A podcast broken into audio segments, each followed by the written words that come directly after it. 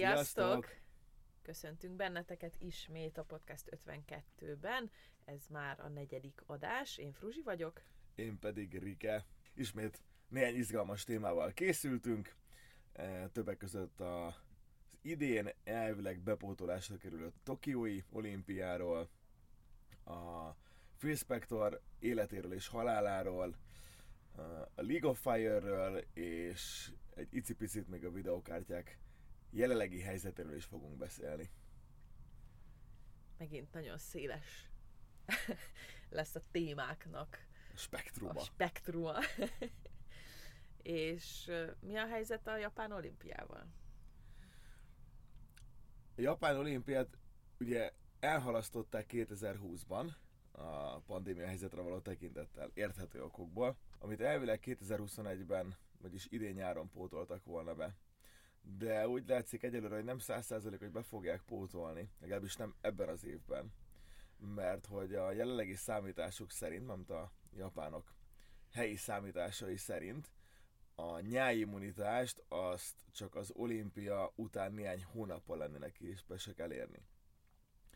És a lakosság 80%-a azt mondja náluk, hogy ne legyen olimpia, félnek az emberek attól, hogy a világ minden táról érkező emberek további problémákat okoznak. A vírus különböző mutációit viszik be az országba, stb. stb. Tehát van valahol egy jogos félelmük ezzel az egésszel kapcsolatban. Míg a kormány úgy van vele, hogy szeretnénk mindent megtenni, hogy ez összejöjjön. Az Ázsiai régiót illetően ők foglalták le a legnagyobb mennyiségű vakcinát, és a koronavírussal szembeni győzelemnek is betudnák, hogyha összejöhetne az idei olimpia. Én azt olvastam egyébként, hogy ha idén nem lesz megtartva az olimpia, akkor már nem tologatják tovább. Tehát ha idén nincs, akkor nincs. Kész. Ez egyébként nem csoda, sőt, igazából ez lenne a legjobb, az én személyes véleményem szintben nem vagyok élsportoló, nem beszélhetek a sportolók helyett, de belegondolva abba a helyzetbe, hogy az olimpián, ugye ami négy évente van, a sportolók az abszolút csúcsformájukat hozzák. Úgy építik fel az edzésüket, hogy menet közben a világversenyek azok nagyon jól sikerüljenek, de a 111 százalék az az olimpiára van meg. Ezt én értem, de amikor és... te készülsz négy évet az olimpiára, és az nincs. Tehát nem az, hogy eltolódik, mert hogy mindenki arra időzíti a csúcsformáját, tehát két évvel később mindenkinek ugyanakkor a hátrány lesz az, hogy két évvel később van. Viszont van azért néhány olyan sportág, ahol nagyon sokat számít az, hogy kimarad egy olimpia. Tehát, hogyha egyre nem jutsz el, akkor soha nem jutsz el.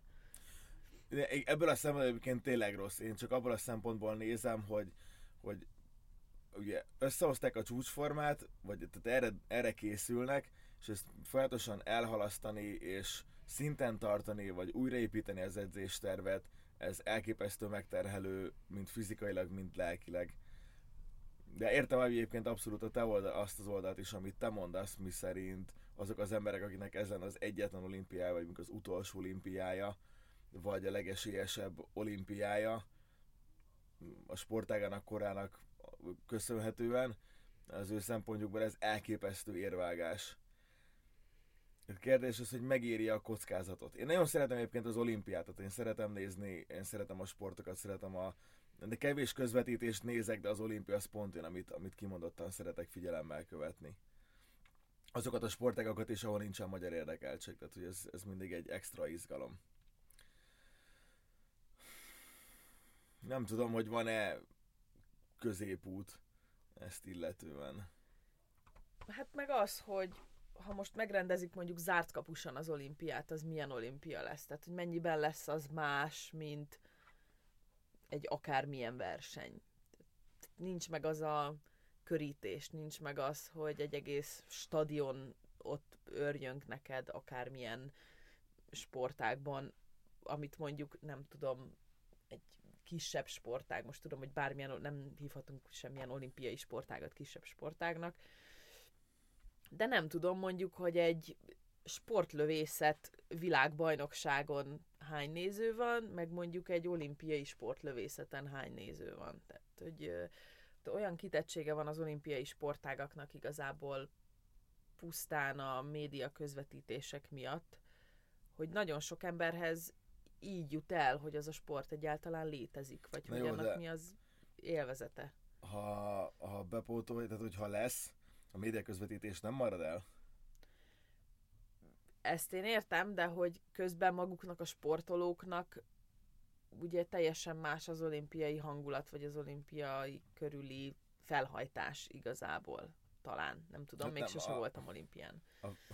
A felhajtás szerintem most nagyobb, mint valaha. Azt értem, amit az előbb mondtál, ugye, hogy nincsenek nézők. Az mérhetetlenül sokat számít, hogy nincsenek szurkolók egy mérkőzésen.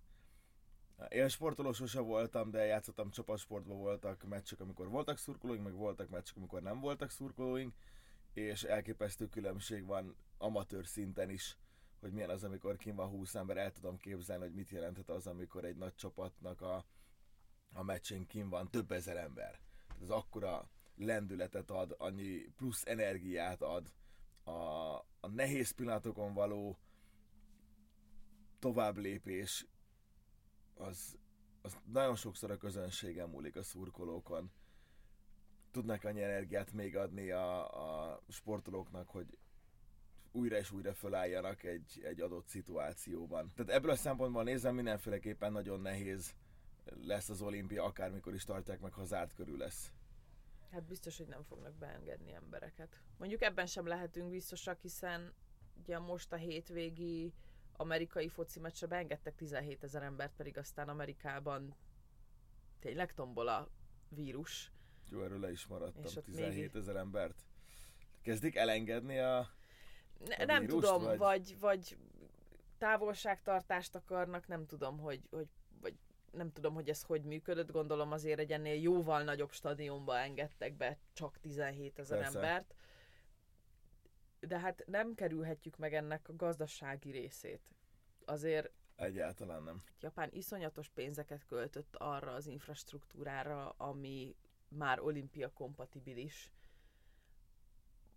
vagyis arra, hogy felépítsék a különböző épületeket, stadionokat, szálláshelyeket, nézőket kiszolgáló mindenféléket, és természetes valahol, hogy ők azt szeretnék, hogy ennek ebből visszajöjjön legalább valami mert hogy ez mindenképpen hatalmas ráfordítás lesz nekik, hiszen ha csak a századát engedhetik be azoknak a nézőknek, amennyire eredetileg számítottak, már akkor is hatalmas ráfizetés, de még mindig nem De nem buknak minden. teljes katasztrófa a helyzet. És ugye azt nem lehet, hogy jó, majd akkor a 2024-est ők rendezik meg, hiszen annak is megvan már a gazdája, akik már szintén készülnek arra, hogy 2024-ben olimpiát tartanak. Ez egy nagyon bonyolult helyzet. Azt hagyján, de ezeket az épületeket addig ugye fönn kell tartani, üzemeltetni kell őket úgy, hogy ne amortizálódjanak annyira, hogy ez ne legyen megfelelő az olimpiára. Tehát, hogyha rendesen elkezdik használni, akkor kb. az egésznek egy felújításra van szüksége, egy minimálisra, de, de ugye az, az szuper extra költség. Ha nem használják, akkor viszont kihasználatlanul van föntartva, mert akkor is van költsége, hogyha nem használják. Úgyhogy mindenféleképpen elképesztő katasztrófa ez igazából gazdasági szempontból, tehát nem nagyon tudok erre jobb szót. Ahogy, ahogy rengeteg szektort katasztrofálisan érint ez az egész helyzet, és egyelőre nem nagyon látszik belőle semmilyen kiút egy csomó helyen. Olyan szempontból talán van egy kis szerencséjük, hogy ahogy mondtad, a japánok 80%-a nem akar olimpiát, tehát hogy kvázi gondolom ők ott azért tisztában vannak ennek a gazdasági hatásaival, és ennek ellenére mondják azt, hogy figyelj, inkább hagyjuk ezt az egészet, mert hogy, mert hogy nem éri meg, és a biztonság fontosabb, tehát hogy legalább ilyen politikai, vagy ehhez hasonló hátulütője talán nem lesz akkora,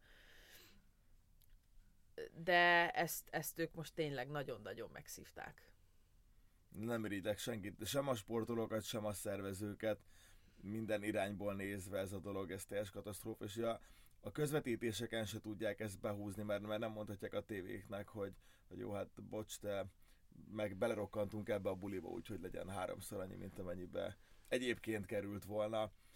Nyilván csinálhatnának néhány pay-to-view netes közvetítést, ugye ez amikor fizetni kell a megtekintésért, igazából ennek az, az ugye a tévészerződések miatt nem működőképes, vagy legalábbis nem hiszem, egy csomó sportnál lehet, hogy így vannak azok a meccsek, ugye, amiket nem közvetít minden tévé, csak mondjuk az adott országé, mert hogy ugye annyira sok az esemény egyszerre, és akkor azokat még ugye meg lehetne ilyen formán csinálni, hogy aki szeretné támogatni, aki, aki kíváncsi az adott közvetítésre, ugye az is nézhesse, és akkor ezzel talán tudnának valamit behúzni. De mégis most így végig gondolom, egyébként ez lenne a működőképes verzió, hogy azokat a meccseket azoknak az országoknak is elérhetővé tenni, ahova egyébként nincsen közvetítve, de ugye netes alkalmi fizetős alapon, hogy aki szeretné, az megtehesse. Aki csak simán az olimpiát szeretné támogatni, az, az tudja. És akkor talán lehetne csökkenteni még a, a mínuszt. Illetve, hogy egy kicsit közelebbi, közelebb hozzuk ezt az egészet, mert ugye gondolom a magyarok nagy része így is úgy is csak a tévén keresztül követni az olimpiát, de hogy lenne azért nekünk itt egy labdarúgó Európa bajnokságunk, ami szintén ugye tavaly lett volna, és szintén elhalasztották 2021-re. Én egyébként önkéntesnek jelentkeztem az Európa bajnokságra, és be is kerültem, tehát mennék dolgozni igazából a foci ebére, ha lesz. Mert hogy ugye még ezt se tudjuk, hogy lesz-e. Most éppen nagyon arra készül mindenki, hogy igen, ez májusban majd jól meg lesz tartva, de ez sem egy sokkal-sokkal jelentősen kisebb rendezvény azért, mint egy olimpia. Meg ugye több országra van szétbontva, tehát nem az összes meccs lenne Magyarországon. Tehát eh, annyiból a szempontból látom, megvalósítanak, hogy, hogy közben az összes foci meccs egyébként megy. Tehát itthon mennek a bajnokságok, külföldön mennek a bajnokságok, mennek a, mennek a mindenféle kupák, ligák, stb. Zárt kapusan ugyan, de meg tudják csinálni. Olyan szempontból viszont sokkal nehezebb, hogy több országnak a szabályozását kell összehangolni. Tehát ha mondjuk hasamra csapok, Romániában, azt hiszem ott is lennének meccsek, lehet, hogy nem. Romániában éppen bedurvul a koronavírus helyzet, és ők abszolút határzárat, és azt mondják, hogy ide se kisebbe, senki sehova akkor akik ott játszanának, az a négy csapat, azzal mi történik? Vagy az a két csapat, vagy az a... a annyiból könnyebb jelenleg átszervezni ezeket a dolgokat, szerintem. Ugye, hogy nem engedik be a nézőket. Tehát ha zárt kapusok ezek a meccsek, akkor simán el tudják ezeket a meccseket csoportosítani, mert sokkal kevesebb problémával jár, mint ha ellenének ráadva a jegyek, és be kéne engedni rengeteg embert, akik ugye nem mehetnek be, akiknek mondjuk emiatt más országba kéne utazni, hogy megnézhessék a meccset. Szóval, ha zárt kapus lesz, abban az esetben nincsen akkor a fennakadásabb, hogy ezeket átszervezzék. És simán el tudom képzelni, hogy azt mondja az ország, hogy ám bár határzár van, de ellenőrzött körülmények között karanténban, tehát hogy külön szállítva ezt a csapatot, ők megérkeznek az országba, fölteszik őket egy azon buszra, amire fölülhetnek, és másra nem, ami viszi őket a szállás meg a stadion között. Meccs előtt, meccs után fertőtlenítés, és azonnal mennek is a dolgukra. Tehát, hogy megérkeznek a meccs előtti nap, hogy tudjanak egyet aludni, aklimatizálódni, meccs, és meccs után viszontlátás lehet aludni a repülőn. Tehát ha más nem, ilyen formátum, kicsit drasztikusan hangzik, de ez még mindig egy jobb szenárióhoz képest, mint hogyha be sem mehetnének az országba és nem játszhatnának, amikor mindenkinek ugyanolyan nehéz lesz. Szóval ez, ez még egy ilyen nagy kérdés számomra, hogy lesz-e, nem lesz-e, mert hogy valószínűleg ezt sem fogják tovább tologatni. Igen, nem nagyon van értelme. Minden sport szempontjából egyébként érdekes, hogy mit fognak tudni összehozni. Én bízom benne, hogy a nyelvi immunitás az minél előbb létrejön, minél előbb elérjük azt a helyzetet, hogy legalább megnyithassanak adott helyek, sportesemények újra kvázi normális körülmények között működhessenek, jöhessenek létre. Nagyon kíváncsi lennék például, hogy ha te lennél döntéshozó helyzetben, akkor te hogy döntenél? Tehát, hogyha te azt mondhatnád, hogy legyen vagy ne legyen akár az Európa bajnokság, akár az olimpia, akkor mit döntenél? Én mindenféleképpen azt mondanám mindkettőre, hogy legyen. Az előbb említett pay-per-view-s megoldással, tehát ez a netes fizetős nézéses megoldással kiegészítve, hogy csökkenjenek a kiadások, illetve csökkenjen a veszteség, egész pontosan. Megkockáztatnám egyébként azt, hogy ha már összeengedjük a sportolókat, úgyis nagyon... Kétféle, kétféle szenáriót tudok elképzelni. Az egyik az, hogy az, ha már ott van minden sportoló, akkor maradjanak ott az egész olimpia idejére, és a saját országának a sporteseményére a sportolók, tehát a többi sporták sportolók kimessenek szurkolni, hogy valamennyi hangulat legyen. Ha már úgyis ott vannak, és úgyis mindenki koronavírus teszten átesik az országba érkezéskor, akkor akkor legyen meg a lehetőség, hogy valamennyi minimális hangulat kialakuljon a helyszíneken. Szerintem sokat tenne hozzá. Mivel a rengeteg szállás, ami föl lett készítve arra, hogy ugye a, a több millió nézőt, szurkolót el tudja látni, azokat kihasználva lehetne egyébként szeparáltan tartani a sportolókat is, tehát hogy nem az van, hogy éjjel-nappal össze vannak zárva, hanem meg tudnák tartani a távolságot, és a többi. Tehát ez egy fenntartható helyzet tudhatna igazából lenni.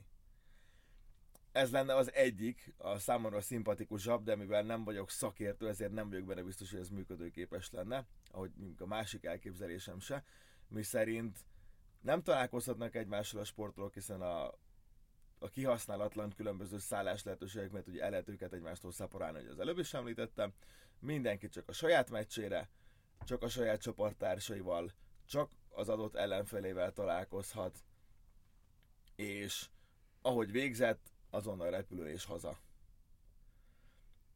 Nekem szimpatikusabb lenne az, hogy ha már összegyűltek a sportolók, és úgyis mindenki átesett egy koronateszten, akkor, akkor már inkább legyen ott mindenki egy hónapig, és, és látogassák egymás eseményeit.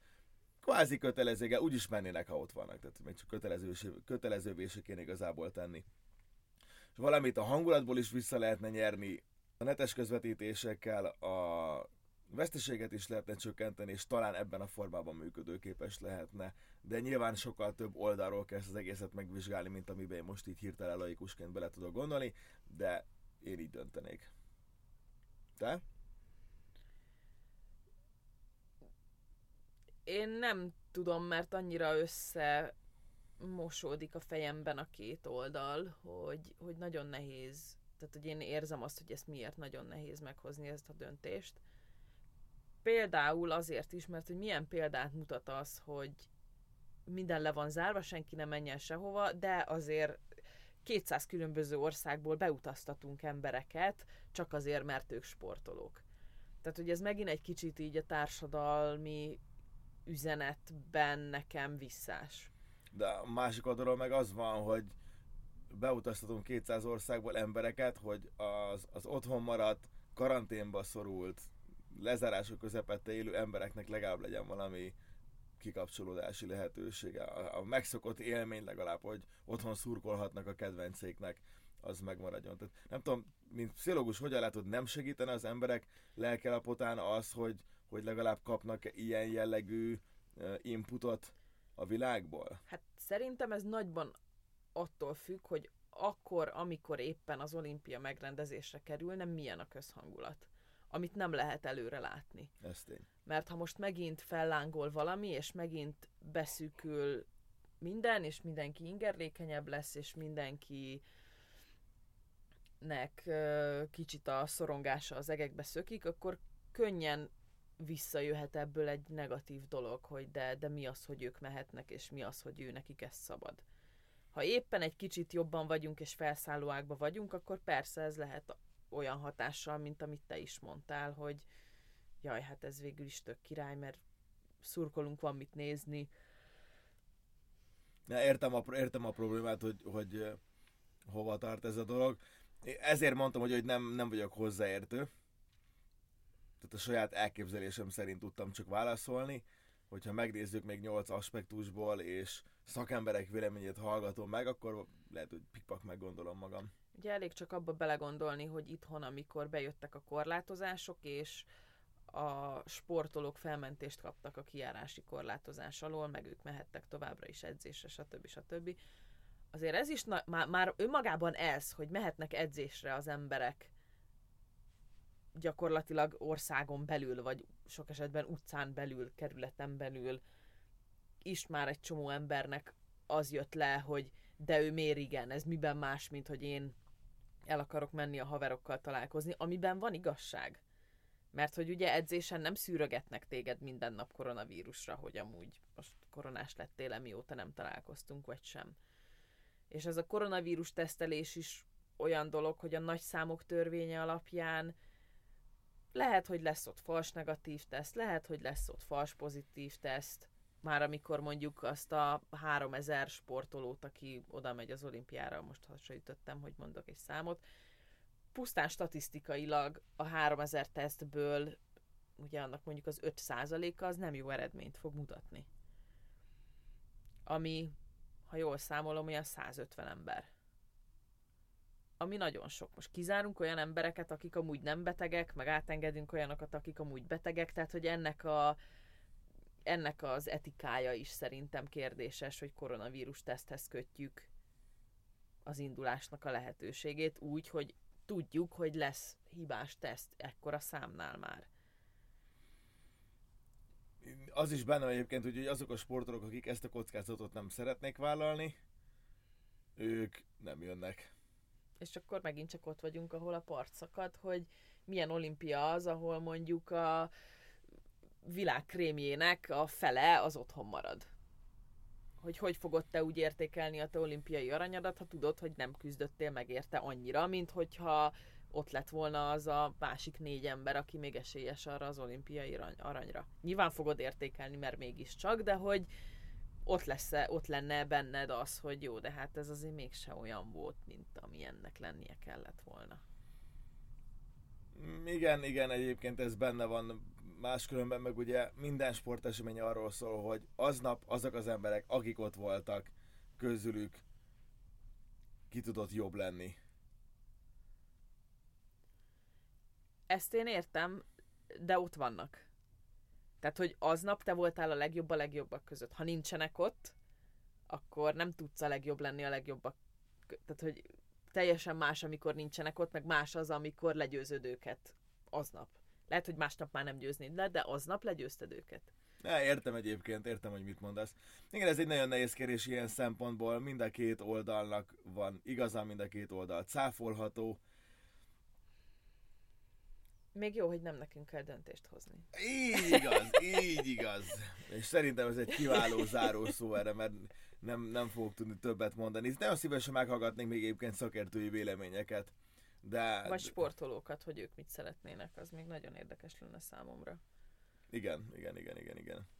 Szakértők és sportolók véleményére egyaránt kíváncsi lennék ebben a témában, hogy ők hogyan állnak ez a dologhoz, és a saját belátásuk szerint ők hogyan döntenének. És nyargalhatunk akkor a következő témánkra? Tied a pálya. Ez egy merőben más téma, ugye a héten halt meg Phil Spector, aki a 60-as, 70-es évek egy nagy zenei producere volt.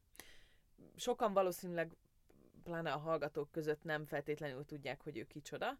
Nem is egy ilyen életrajzi dologba szeretnénk igazából belemenni, hanem annyit kell őróla tudni, hogy tényleg nagyon nagy háttérmunkás volt, nagyon nagy újító volt a zenei életben, óriási nevekkel dolgozott együtt, ő volt a Wall of Sound-nak a megalkotója, amiről talán már mindenki hallott, de dolgozott együtt a Beatles-től Tina Turner át a Ramonzig, szinte mindenkivel, és, és le, rengeteg billboard vezető szám köszönhető neki. És a mai napig érezhető az ő hatása, úgymond, tehát hogy tényleg egy nagyon meghatározó alak volt az amerikai popzenében.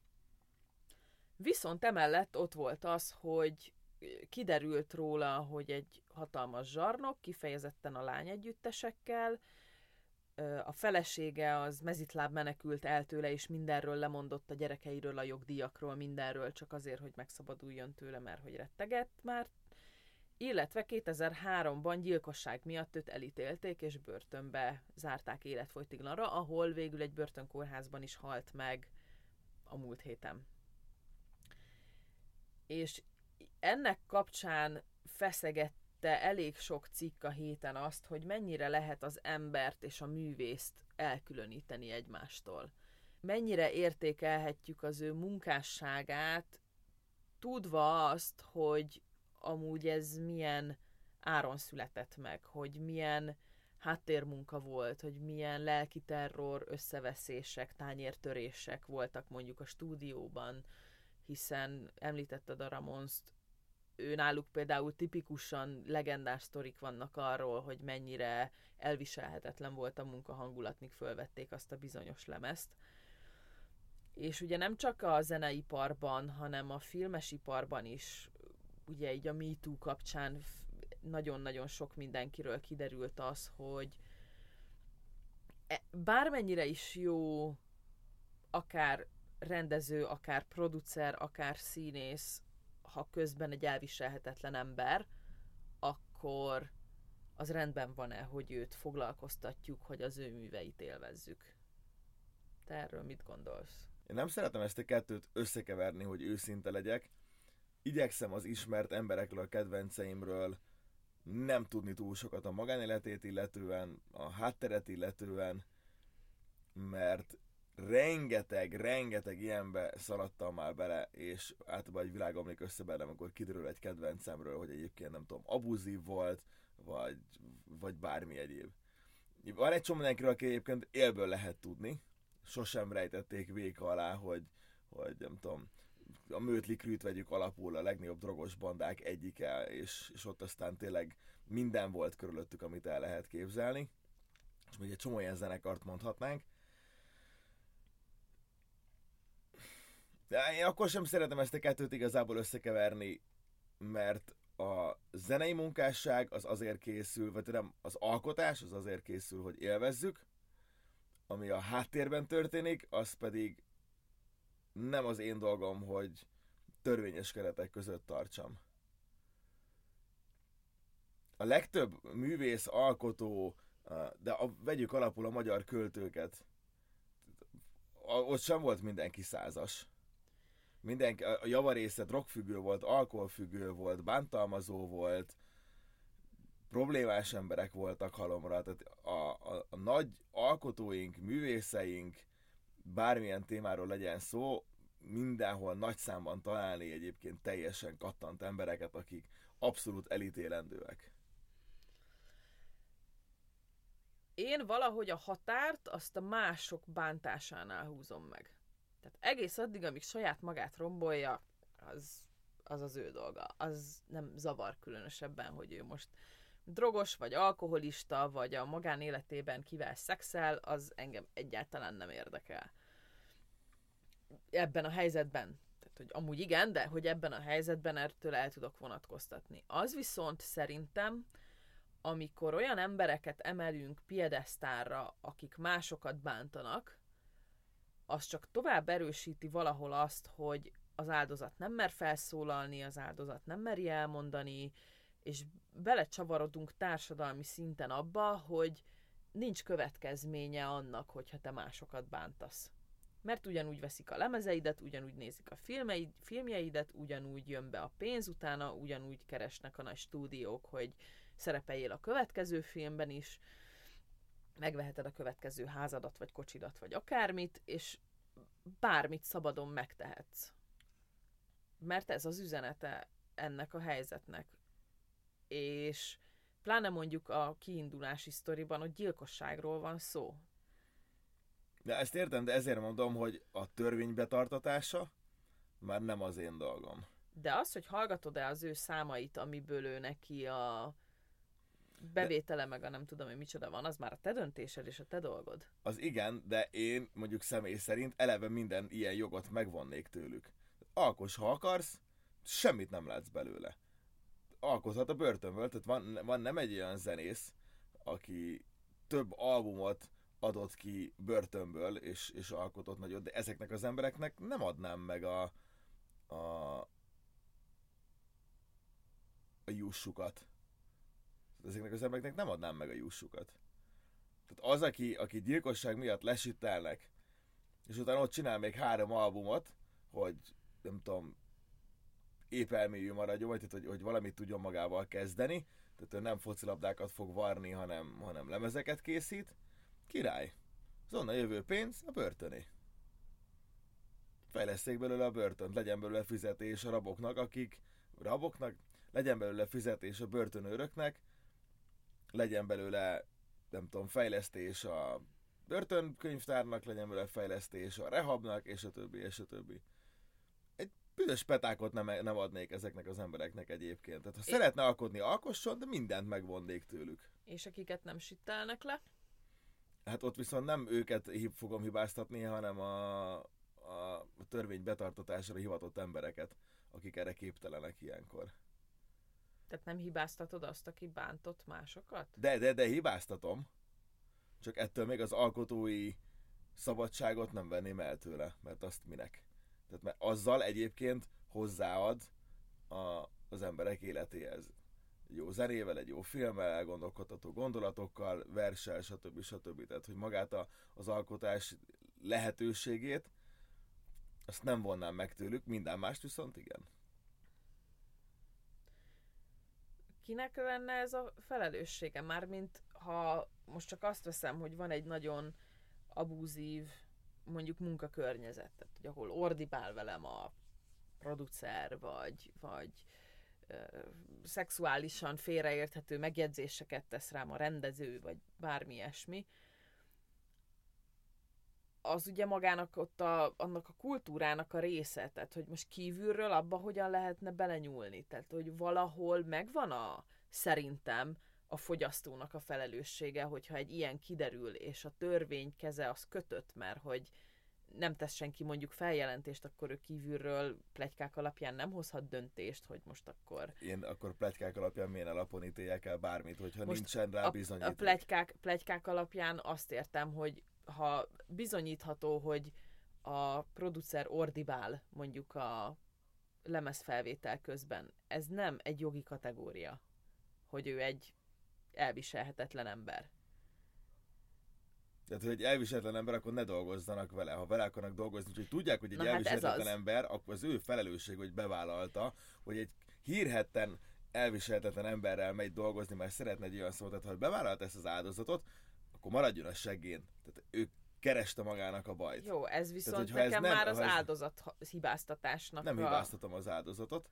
Az áldozat felelőssége, hogyha egy híresen abuzív emberrel felajánlja a segítségét, és azt elfogadja, onnantól kezdve az az ő felelőssége is. És nem az áldozatot hibáztatom, mert ha valaki naívan bemegy egy stúdióba, elsőként soha nem hallott még egyetlen névről se egy szót se, és ez történik vele, az menjen ki és jelentse föl.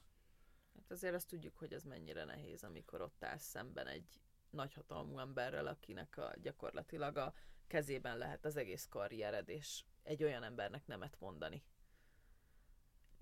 Be, e, igen, ez a része, ez a része egyébként nagyon része, az egész ipart, az egész művészvilágot fel kéne forgatni, és újra kéne rendezni, ami valószínűleg egyébként nem fog megtörténni, de ha ha pletykák vannak, akkor ez engem nem érdekel. Tehát az, amivel a törvény nem tud fellépni, amivel szemben a törvény nem tud fellépni, az engem sem fog érdekelni, mert az onnantól kezdve egy pletyka. Megszoktuk már, hogy rengetegen pusztán pénzhajhászatért följelentgetnek embereket szexuális zaklatással. Ha igaz, hanem nem egynél kiderült már, hogy nem igaz. De tönkre megy a karrierjük. Tehát, hogy és ezek az emberek utána eltűnnek, meg, a, meg a, az alkotó is eltűnik a sülyeztőben, mert egy rossz plegyka tönkretette az életét. Tehát, hogy e, ezt sem tartom normálisnak. A mellette miért nem állnak ki olyankor az emberek? Tehát, hogy, hogy akkor miért nem veszik sokkal többen az ő filmét, zenéjét, akit tönkre akar tenni valami pénzéhes gyökér? Miért ne vegyen meg akkor azért, akiről azt állítják, hogy ő, hogyha nekem tetszik, amit csinált, akiről azt állítják, hogyha ha pedig bizonyítható, hogy probléma van, akkor viszont igenis lépjen fel a törvényhozás, a törvénykezés, akkor igenis menjenek ki a rendőrök, igenis tegyenek ellene, igenis sitteljék le. De nem, tehát hogy effektív, én nem ott látom a problémát, hogy ő alkot vagy nem alkot, én megvegyem a lemezét vagy sem, hanem azt, hogy, hogy a rendőrök keze mennyire van megkötve, és amikor tehetnének valamit, akkor sem tesznek azért, mert ő XY. Tehát amíg ez a helyzet fönnáll, addig nem a zenészt fogom hibáztatni, aki él a lehetőséggel, mert mindenki ilyen a lehetőséggel. Én egy kicsit ezt ilyen felelősséghárító felfogásnak látom, hogy nem veszi, veszed mondjuk adott esetben te, vagy mások, akik így gondolkodnak, figyelembe azt, hogy mi a te felelősséged ebben az egész sztoriban. Tehát, hogyha nekem valakiről, akit amúgy szeretek hallgatni, kiderülne az, hogy ő embertölt, vagy abúzív, vagy bírósági eljárás van ellene ez vagy az a dolog miatt, akkor én nekem az például befolyásolja a fogyasztási szokásaimat. Én nem akarok olyan embert támogatni semmilyen formában, bármekkora művész is, aki emberileg az én mércémmel mérve egy szennyalak. És most ugye ehhez nagyon kapcsolódik ez a cancel culture, tehát amikor így jönnek a Twitteren, meg a mindenféle hasonló helyeken a felhívások, hogy bolykottáljuk ezt vagy azt a művészt, mert hogy éppen kiderült, hogy tíz évvel ezelőtt ő posztolt valamit, amit, ami a mai fejemmel nézve már nem, Ett, nem polkorrekt. Ettől én olyan, olyan ideggörs leszek ettől a témától, amikor így tegyünk tönkre embereket tíz évvel ezelőtti kommentje miatt. Tíz évvel ezelőtt 20 évvel ezelőtt, meg 50 évvel ezelőtt tök más volt a helyzet. Teljesen más volt a megengedett. Mai szemmel elítélni valakit azért, mert 10 évvel ezelőtt az akkori helyzetben, az akkori lehetőségekhez mértenül kinyilvánított valamit, az, az álszentség, kétszínűség, undorító, legalja, tehát az, az, őket is mind egy az egybe összezárnám ezekkel a söpredék emberekkel a börtönben, mert az összes sútyó másokat tönkretevő paraszt egy kupaszba, azt intézzék el egymás között. Ezzel abszolút egyetértek, hogy így múltbeli idézőjeles bűnök miatt, amit valakik bűnnek gondolnak, nem kellene így megvezetni embereket. őket. És itt van például ugye Johnny Deppnek az esete, aki összekeveredett ezzel a, az új feleségével, akivel aztán ilyen nagyon csúnya körülmények között a mai napig megy a vállás. És amiatt, mert hogy őt egy magazin nőverőnek bélyegezte. Ami miatt ő beperelte a magazint. Majd a bíróság azt mondta, hogy nem tudja hitelt érdemlően bizonyítani, hogy ő nem az. Ezért őt ugye a legendás lények sorozatból kivették. Tehát, hogy gyakorlatilag elveszítette azt a munkáját, ami, ami ott lett volna, mert hogy az mégiscsak egy ilyen gyerekeknek is szóló dolog, és azért csak nem kéne egy ilyen embernek benne lennie. Ez nekem már azért a túlzás kategóriát feszegeti. Tehát nem tudják bizonyítani, hogy ő megverte a feleségét, ráadásul elég sok bizonyíték van amellett, hogy a, valójában a felesége volt az, aki az abúzív fél volt a kapcsolatban, és őt valahogy nem akarják így, így ő is veszítse el a munkáját, meg ő se szerepeljen itt, ott, stb., hanem csak a pasasra mennek, ment rá így az internet, meg a kultúra, meg a mit tudom én micsoda, és ezt például abszolút nem érzem fernek. Nem, de itt viszont például a média szerepe, ami, ami óriási, akiket ilyenkor felelősségre kéne vonni, tehát milyen alapon mer egy, egy ilyen szennylap valakit tönkretenni, mert valaki írt nekik egy üzenetet vagy hogy eladjanak sokkal több példányszavot. Tehát ez itt megint pénzhajhászás mások kárán. Miért nem lépett még föl senki az újsággal szemben? Tehát mi, mi, miért veszi meg bárki azt az újságot mai napig egyáltalán? Tehát, hogy ebben a fölösség nem az, hogy Johnny Depp filmét megnézem, vagy sem, hanem hogy soha senki többet ne vegyen akkor újságot, ha már felelőst keresünk, mert ők robbantottak ki egy teljesen kétes vitát, amit nem tud egyelőre egyik fél sem bizonyítani, viszont ők tönkretettek több embert ezzel a történettel. Rengeteg pénzt kerestek vele, és ők hátra vannak dőlve, hogy fű, következő pár évre meg van oldva az eladási példányszám, mert ezzel az ügyel még fognak foglalkozni ott az újságírótól, a főszerkesztőn át az igazgatók, ott mindenkit sítra vágnék. Hello, viszlát!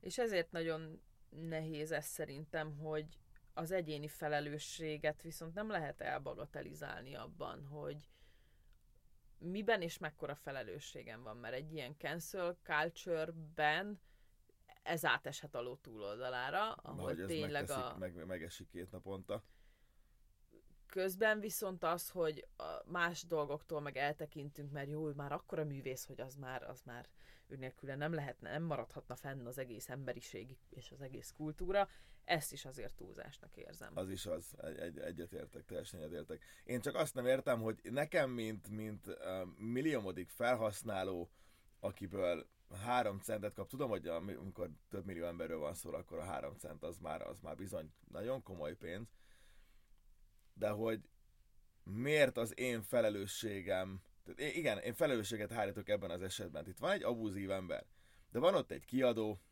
van ott egy terjesztő, van ott egy média, van ott egy hatóság, olyan olyan döntéshozó embereken megy ez át, akiknek a felelőssége lenne ezt megállítani. Azt, hogy én élvezek egy produktumot, vagy sem, azt én az ízlésem alapján akarom eldönteni, hogyha botrányosan működik a rendszer, akkor nem fogom bolykottálni az egész rendszert, mert nem fogom tudni bolykottálni a magyar politikát sem, tehát be kell fizetnem az adót, mert nem tehetek mást. Úgyhogy befizetem az adót, ha tetszik a rendszer, ha nem tetszik a rendszer.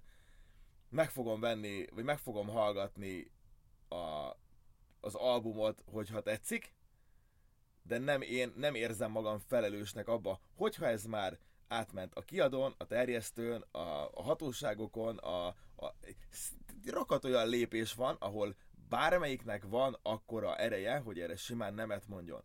Ha ő engedi, hogy eljusson hozzám, akkor én, mint végfelhasználó, engem most már hagyjanak ebből ki. Semmi közöm nincsen hozzá. Ez kicsit olyan, mint amit végighallgatunk szerintem újra és újra a természetvédelem kapcsán.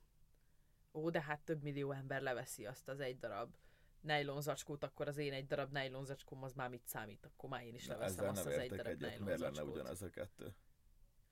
Azt mondtad, hogy te már egyedül kicsiként, tehát akkor miért nem állítja meg a törvényhozás a nejlonzacskó használatot, vagy az üzlet egyáltalán? Miért ki a nejlonzacskó használatot, miért gyártanak a nejlonzacskó gyártók nejlonzacskót, én már végfelhasználóként most miért, miért legyen az én kényelmem, meg az én személyes preferenciám más, az csak azért, mert hogyha ott a nejlonzacskó, akkor leveszem és kész. De engem érdekel a természet, vannak alternatív lehetőségek, nincs két ugyanolyan szám két különböző embertől, hogy akkor ez egyiket nem hallgatom, mert van helyett egy ugyanolyan nagyon jó uh, alternatív.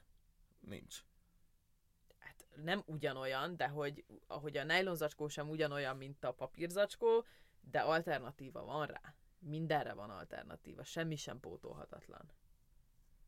Nem semmi sem pótolhatatlan, de ha nekem az a szám tetszik...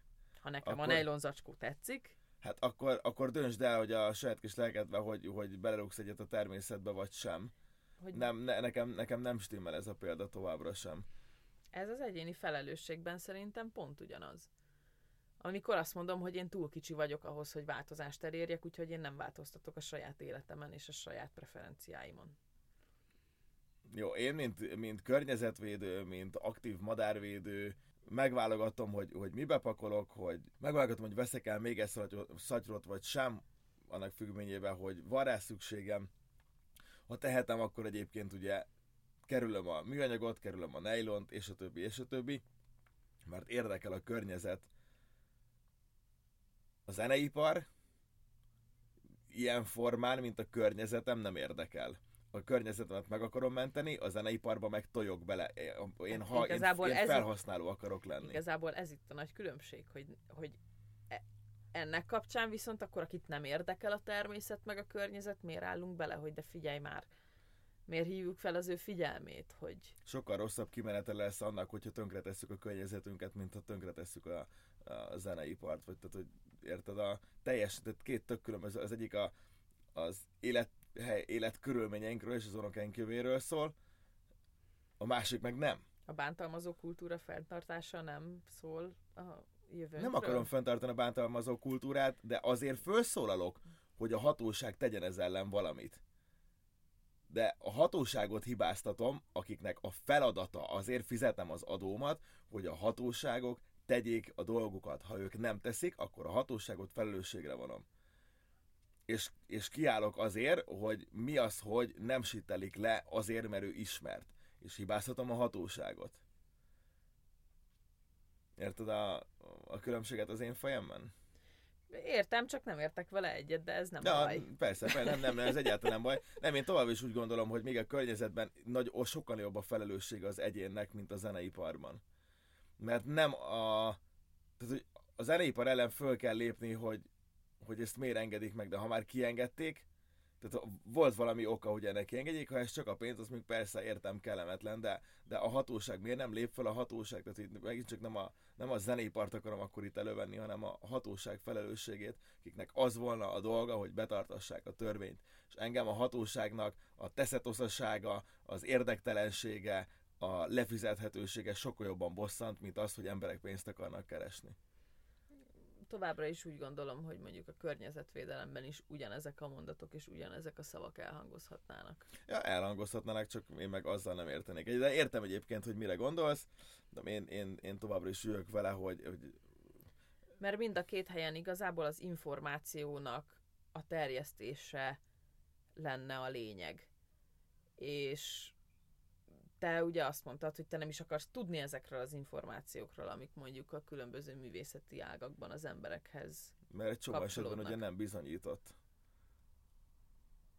Tehát mint a Johnny Deppes ügy, jönnek, mennek a plegykák, mondanak valamit, nem jutnak egyről a kettőre, és közben emberek élete tönkrement, és, és a magazin meg marha boldog, hogy tele van a pénze. Tehát itt nem azzal van a gondom a terve a környezetvédelmük, hogy, hogy csinálják a műanyagot, mert, mert megvenném a műanyag zacskót, hogyha tudnám, hogy utána az, az visszakerül a gyárba, és azzal lesz majd valami, és nem pedig a természetet rombolom vele. Tehát ott ebbe az irányba kéne igazából tendálni a dolgokkal. Tehát figyelek arra, hogy ha már műanyagot vettem, akkor ez a szelektív kukába kerüljön. Ezt nem tudom megtenni a zenéparban, megvettem, tehát hogy meghallgattam egy zenét, és talán nem tudom a, a az abuzív többet nem hallgatom dobozba tenni az agyamat azt a számot. Hát többet nem hallgatod meg, azt megteheted. Há, igen, igen, azt megtehetem. Én nem tudok igazából ezt többet hozzátenni. Máshogy látom a környezetvédelmet, és teljesen más a zeneipart. A környezetvédelemben adnak lehetőséget, hogy ha te már megvetted a környezetszennyezőanyagot, akkor azután utána mit csináljál, hogy ezzel leszennyezd a környezetet igazából. De ne szennyezd vele tovább a környezetet ez a zeneiparban nincs. A filmiparban nincs ilyen opció, hogy vissza, vissza, megnéztem és visszaküldöm az újrahasznosítóba. Ezt nem tudom megtenni. A környezetvédelemben meg tudom tenni. Itt már elkanyarodnák szerintem az eredeti témánktól. Nagyon így a természetvédelem, hogy mi a jobb, hogy megveszem és újra felhasználom, vagy tehát, hogy hol kezdődik az egyéni felelősség, ez már szerintem egy nagyon nem ez meg ez egy hosszabb téma, mert itt ugye lépések vannak, itt ugye át kell szoktatni az embereket, stb. stb. Tehát a, ez egy sokkal másabb folyamat szerintem, mint ami a zeneiparban megy. Engem fölháborít továbbra is a törvénykezés és a hatóságoknak a hozzáállása és álláspontja és működése. Én leginkább a kultúrában látom egyébként, nem a feltétlenül a hatóságokban a problémát mert sokszor nagyon nehéz egyértelmű döntéseket hozni az ilyen ügyekben. Sajnos. És máskor pedig, amikor egyértelmű döntést lehetne hozni, sem ö, hozzák meg ezeket a döntéseket. Én azt gondolom, hogy a művészeti iparágakban igenis nagy felelőssége van annak, hogy a felhasználó tudatosan milyen termékeket fogyaszt és milyen termékekre költi a pénzét, és kiknek adja oda a kis forintjait és fityingjeit. Ne, ez így igaz, csak továbbra is fennáll az a probléma, hogy nem tudom, hogy a média mit lehoz, az igaz-e vagy sem. Tehát, hogy teljesen rám van bízva, hogy eldöntsem, hogy hiszek az adott újságnak, vagy sem, amíg arról nincsenek konkrét bizonyítékok. Azt értem, hogy mondjuk valakiről kiderült, akkor, akkor visszamenőleg ne hallgassam többet jó. De egészen addig, ameddig sokkal több a kamuhír, meg a bizonyítatlan, meg az ez ilyen vádaskodások. Tehát ez egy, ez egy annyira szürke zóna ebből a szempontból, ez, ez nagyon nehéz.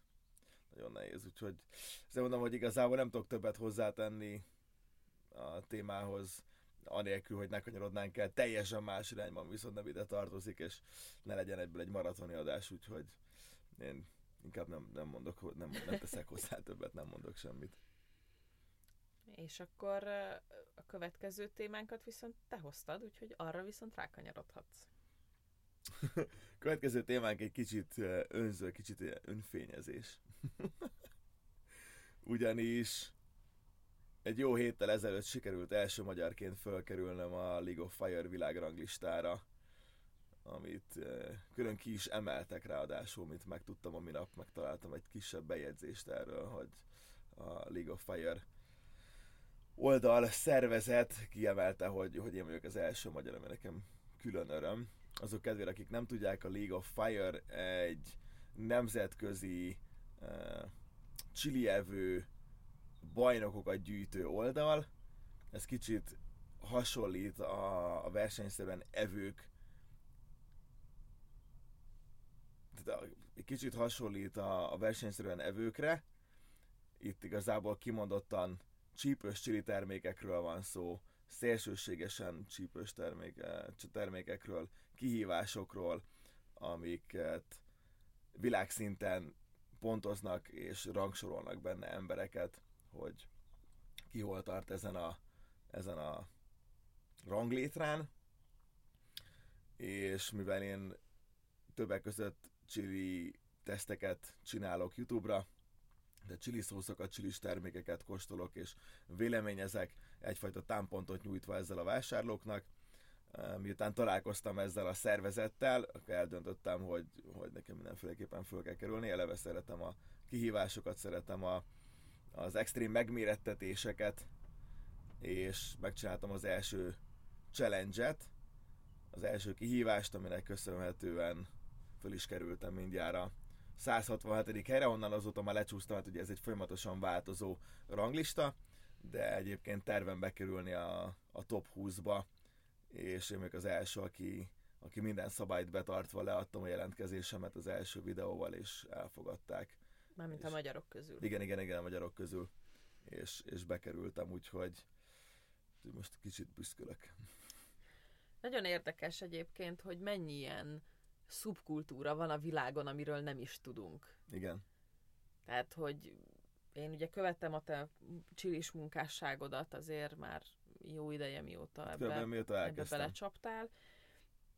De hogy előtte eszembe se jutott volna, hogy így van ilyen, hogy csilis szubkultúra, meg hogy, hogy ennek mekkora tere van akár csak Magyarországon, meg pláne világszinten, hogy ilyen ízű, olyan ízű, ilyen erős, olyan erős, ennyit tegyél meg, így csíp, úgy csíp, ezt tegyél előtte, hogy és ez mindenre elmondható valójában, Igen, hogy minden egyes kis apró hobbinak tulajdonképpen van egy ilyen szubkultúrája, ahol lehet eredményeket elérni, és hogy mennyire fontos lenne az, hogy tiszteletben tartsuk egymásét annyira, hogy nekem például az, hogy valaki csilit eszik, ez semmit nem jelent, mert én abszolút nem bírom, de hogy annyira, hogy, hogy téged, amikor téged az üveg kívülről is csíp. gyakorlatilag, tehát hogy, hogy egyáltalán nem bírom a csípőset tényleg, szóval már azt is csípősnek érzem szerintem, ami, ami Ami nem is csíp. ami, ami nem is az. Tehát, hogy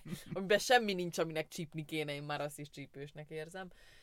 Tehát ez tőlem tényleg nagyon-nagyon távol áll, de az, hogy neked ez fontos, és hogy ezen az adott szubkultúrán belül neked vannak eredményeid, és vannak céljaid, ezt én tiszteletben tudom tartani, és ha eredményt érsz el, akkor an- annak lehet örülni, hogyha nem érsz el benne eredményt, akkor Együtt lehet érezni. akkor együtt lehet érezni, de hogy csak azért, mert nem értem, ez nem von lesz szerintem az értékéből. Tehát csak azért, mert az én életemben ez semmit nem jelent, ez nem von le számomra ennek az értékéből, hiszen a másik életében ez fontos. És ez lenne szerintem a, egy ilyen követendő út talán, hogy csak azért, mert nem értem, hogy ő neki ez miért fontos, attól még tisztában, tiszteletben tudjam tartani a másik életében, hogy ő viszont eredményeket ér el a saját életén belül. Na, ez egy kedves gondolat. Hiszen én is tudom azt, hogy amikor mondjuk a kutyákkal vagyok edzésen, és ú, már nem 150 métert ment előre a kiskutyám, hanem 180-at, az ilyen teljesen lényegtelen és, és semmit nem jelentő dolognak tűnik kívülről, akinek ez nincsen benne, vagy hogy nem egyszer kanyarodtunk el, hanem már háromszor is el tudtunk kanyarodni, és ez milyen jó. Igen, most egy nyomkövetésről van szó azok kedvére, akik ugye nem tudnák esetleg, hogy eh, Fruzsi mit csinál a, a kutyáival. Én, én a csili kultúráról már jóval előbb hallottam, jóval előbb találkoztam ezzel az egésszel, a magyar közeggel, nemzetközi szinten is tudtam ilyen versenyekről, ugye vannak csili evő versenyek, ahol kimondottan paprikákat esznek, az engem például mondjuk nem mozgat egyáltalán. Pont ma kaptam egyébként egy meghívást egy versenyre, hogy, hogy a következő mindenképpen szeretnék, hogy megjelenjek. Nem tudom még, hogy milyen státuszban, egyelőre csak, csak a, a videóim kapcsán jelezték, hogy, hogy szeretnék, hogyha én is megjelennék majd ezen az adott eseményen, hogy videózni vagy versenyezni, azt nem tudom. De mondjuk az a fajta versenyzés például nem érdekel. Teljesen más kompetitíve emberek mellett nyers paprikát enni, mint, mint ezeket a kihívásokat megcsinálni ez, ez, egy, ez a szubkultúrán belül is egy szubkultúra igazából. És, és ez sokkal inkább egy, egy, egy másik véglet, mint a nyers chili evős dolog. Valahol kéz a kézbe jár a kettő, tehát nagyon sok, nagyon sok uh, League of Fire tag egyébként tart valamilyen chili evő rekordot, vagy, vagy többszörös bajnok ilyen olyan neves versenyeken, nagyon sok van belőle, én is voltam már egyébként ilyen versenyen, mint néző. Óriási volt a buli, imádtam, de eszembe nem jutott még soha, hogy, hogy induljak. Persze aztán még késik, nem múlik, szóval sosem lehet tudni, hogy mikor fogok egyszer csak beülni, és, és nem tudom, a harmadik körben elvérezni és bután nézni a többiekre, miközben meg brutális kihívásokat teljesítek a másik oldalon. Tehát nem tudom, hogy, hogy a paprikát illetve mennyire bírom ezt a dolgot, de nekem sem hozzá nem ad, sem el nem vesz az értékéből az, hogy a szubkultúrán kívüli emberek erről mit gondolnak. Ha valaki elismerően néz erre, akkor ennek örülök, és, és köszönöm szépen. Valaki azt mondja, hogy ez szerinte baromság, akkor azt mondom, hogy meg van értve, tehát szerinted ez baromság, oké. Okay. Az én gyomrom nem úgy működik, mint a tied, és olyan emberekkel méretem össze a gyomromat, meg az ízlőbímolyomat, akik úgy működik, mint az enyém. Mindig azt hiszik az emberek, hogy, hogy akkor én már nem érzek ízeket, de hogy nem. Sőt, tehát a csípős mellett ugyanúgy érzem az ízeket, és, és nagyon szeretem a jó ízeket, és amikor, amikor natur kóstolok Reaper szószokat is pontosan meg tudom mondani, hogy az egyébként finom-e vagy sem, mert hogy nekem mondjuk a Corona Reaper, ami a világ egyik legerősebb paprikája, az az én csípőségi skálámon valahol középen helyezkedik el. De kóstoltam már 8-szor, 10-szer, de 10-szer nem, de mondjuk, tudom én, 6-8-szor erősebb dolgokat. 4-szer, 6-szor mi, mi, hogy van 2012, 14, az 7, 6-7-szer erősebb dolgokat is kóstoltam már. Azok kiakasztják a mérőmet. de bírom, de bírom valamiért azokat is. De nagyon érdekes egyébként ezek, rengeteg, tényleg rengeteg, rengeteg ilyen, ilyen szubkultúra van, és ezeket én egyébként szeretem követgetni, nekem ezek érdekesebbek sok esetben, mint egy-egy nagy világverseny egy ismert sportágról. Mert arról igazából mindenki tud, és, és ott, ott mindenki tudja, hogy mi kell ahhoz, hogy valaki sikeres legyen, de amikor valaki kompetitívevő, amikor valaki csili versenyző, amikor és itt hozhatnám ide szinte még akár a skandert, vagy az egykerekűs sportokat is, amik annyira réteg sportok, hogy hogy maga az ismeretlen vonz, hogy beláshatom magam, hogy új nevekkel találkoztok, hogy új e, dolgokkal, új rekordokkal, tehát a, ezek, ezeknek a réteg dolgoknak annyira, nekem engem nagyon mozgat ezeknek a réteg dolgoknak a világa. A különböző szubkultúráknak a, a versenyzési szokásai. Pont a hétvégén találkoztam egy hölgyel, aki terepíjász versenyeken vett részt, tehát hogy abban edzett, és abban sportolt sokáig, és ő mesélte, hogy így mennek, mennek, és akkor így azt, hogy milyen tábla az, milyen magasan van, az mi, hány méterre van, mekkora, és ezeket ő neki mindig szemre kell belőni. Én, aki nem tudom az 5 és az 50 métert megkülönböztetni egymástól, tehát hogy annyira nem látok térben, és nem tudom belőni, hogy most amit így magam előtt látok, az hány méter, vagy hány centi, vagy hány akármicsoda. Ez ilyen teljesen ilyen, ilyen varázsvilágba illő dolog, hogy valaki azt És ugye mondta, hogy attól függ, hogy milyen messze van, meg milyen magasan van, meg hogy mekkora az a tábla, amit el kell találni. Attól függően máshol kell fognia ugye az íjat uh-huh. magát, és más milyen szögbe kell tartani, stb. stb. Ez valami elképesztően érthetetlen dolog számomra, hogy emberek erre képesek. Nagyon vonz az íjászat. Én pont ezt hogy imádom egyébként mindent, ami ilyen, ilyen célba lövős és nem, nem lőfegyveres azokat, azokért élek halok, mint a darts íjászat, és a többi, és a többi. Nagyon tetszik nekem is, de a szemkész koordinációm az gyakorlatilag egy fél vakantilopéval veszekszik, szóval, hogy így, így, így nem, abszolút nincsen se, se, semmi, amit eszközzel kell csinálni, az nem, az nem az én sportom. Nekem egyébként van, én sem tudom egyébként a távolságokat benni, lövésem sincs, hogy, hogy ha valamit látok, hogy az milyen messze lett tőlem, nem tudom megmondani, hogy az egy méter vagy, vagy 8 méter, tényleg nem. De ugye ugyanúgy, ahogy a vezetésben is, azt viszont megtanulom, hogy ha, ha x távolságra van tőlem, amit nem méterben határoz meg az agyam, akkor tudom, hogy, hogy mennyire kell fékeznem mondjuk, hogy megálljak, mire odaérek hozzá közel. Vagy igazából nem adok ennél több példát, tehát hogy ahogy, a, ahogy megtanultam belőni a távolságokat mondjuk vezetés közben, el tudom képzelni, hogy ez ugyanígy működne egyébként mondjuk egy ilyen sportban is, de oké, nekem nyilván a készem koordináció, mint zsonglőr működik, én biztosok benne, hogy ugyanúgy meg, lehet, meg tudnám tanulni anélkül, hogy ezeket szám szerint be tudnám igazából ön. Egyszerűen csak meg lenne az, hogy, hogy mekkorába látom, mert ezek ugye általában a céltáblák ezek fix méretűek, tehát megvan az, hogy ha mekkorába látom, akkor kb. mire kell készülnöm lövés gyanánt. Biztos menne ez is, csak hogy ez egy ilyen nagyon érdekes dolog volt számomra, hogy ilyen van egyáltalán. Ö, versenyek is vannak belőle. Itt és... jól hangzik egyébként erről. A terepi jászkodásról még én sem Sokféle íjászkodásról hallottam, ez, ezt nem tudtam, hogy van így külön kategória. És nagyon-nagyon izgi hangzik. És uh, igazából nekem ez az, ami, ami ebben a sztoriban a legizgalmasabb, hogy tényleg érdeklődéssel tudjunk egymásnak az érdeklődésére nézni. Hú, ez most sok, nem még egyszer. Ez egy jó szó ismétléses mondat volt, yes. ezt ki se vágom.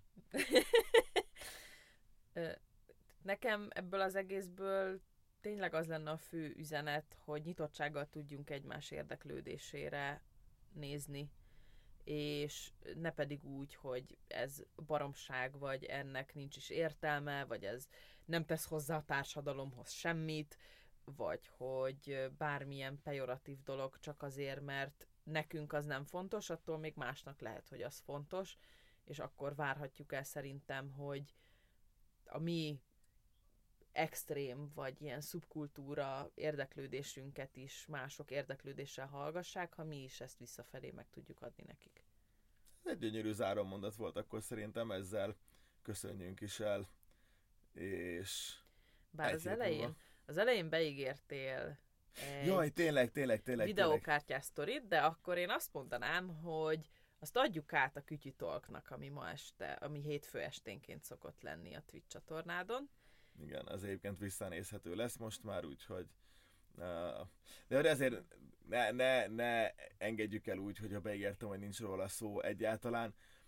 Annyit kell igazából tudni, ez egy rövid történet, hogy a videokártyák jelenleg elképesztő hiányzik a piacon, és valakit rolkodásból föltett az internetre egy, jól tudom, eBay-re de mindegy, valami, valami, valamelyik, valamelyik ilyen, ilyen vásárlós platformon föltett egy fényképet egy videokártyáról, kitöltötte a leírást, mintha ez egy videokártya lenne, és odaírta, hogy ha, ha ember vagy, akkor ne nyomj rá, tehát hogy ne licitálj se semmi, mert ugye ez csak egy fénykép. És olyan sokan használnak botot a, a keresésre, meg a licitálásra, hogy övék legyen az egy darab, hogy már 300 ezer forintnál jár a videokártyáról készült fénykép, ami teljesen nonsens szerintem a, így a fogyasztói társadalomra levetítve, hogy, hogy hol tartunk, hogy mit meg nem tesznek az emberek, és, és még egy fényképre is képes, képesek ráugradni a, az algoritmusukkal. Tehát, hogy ennyire félrevezethetőek az ilyen nagyon needy emberek. Igen, ez számomra megint csak egy olyan szubkultúra, amit nem értek. Tehát ez a videókártya téma, ez, ez nekem... Ne, én értem egyébként a dolgot, igazából ebben az egészben az a sokkoló, hogy, hogy, hogy milyen szinten rá vannak erre állva, hogy Tehát ez, Igazából ez, már egy ilyen botszámláló. Ez már kicsit ilyen túlzás számomra, hogy, hogy Igen. egy-egy videokártyára ennyire ráfeszülünk, mert valószínű, akiknek erre a videokártyára van szükségük, azért már van egy olyan videokártyájuk, ami okésan működik legalábbis. Tehát, hogy nem, Nem a, biztos, hogy mindenki rá van szorulva a cserére. nem a igen. kezdő felhasználó az, aki, aki ennyire ráfeszül arra, hogy Igen. ő neki egy csúcskategóriás videokártyára van szüksége, és hogy, hogy ennyire pörög az, hogy nekem mindenből a legújabb, a legjobb és a legfrissebb kell, ez, ez kicsit, kicsit riasztó számomra. Igen, egyébként számomra is. Szóval ez volt röviden a történet. Köszönjük szépen, hogy ismét meghallgatotok minket. Jövő hét hétfőn újra jelentkezünk. Addig is szerdán, hogyha szeretnétek a témákról beszélgetni, akkor ezt a twitch.tv per Gibbon Rike csatornán megtehetitek velem, illetve Fruzsit láthatjátok csütörtökön a soron következő ciokáztatásunkban, mint minden héten csütörtökön. Én is köszönöm, hogy itt voltatok, és szép hetet nektek. Így bizony a legjobbakat mindenből mindenkinek. Sziasztok! Sziasztok!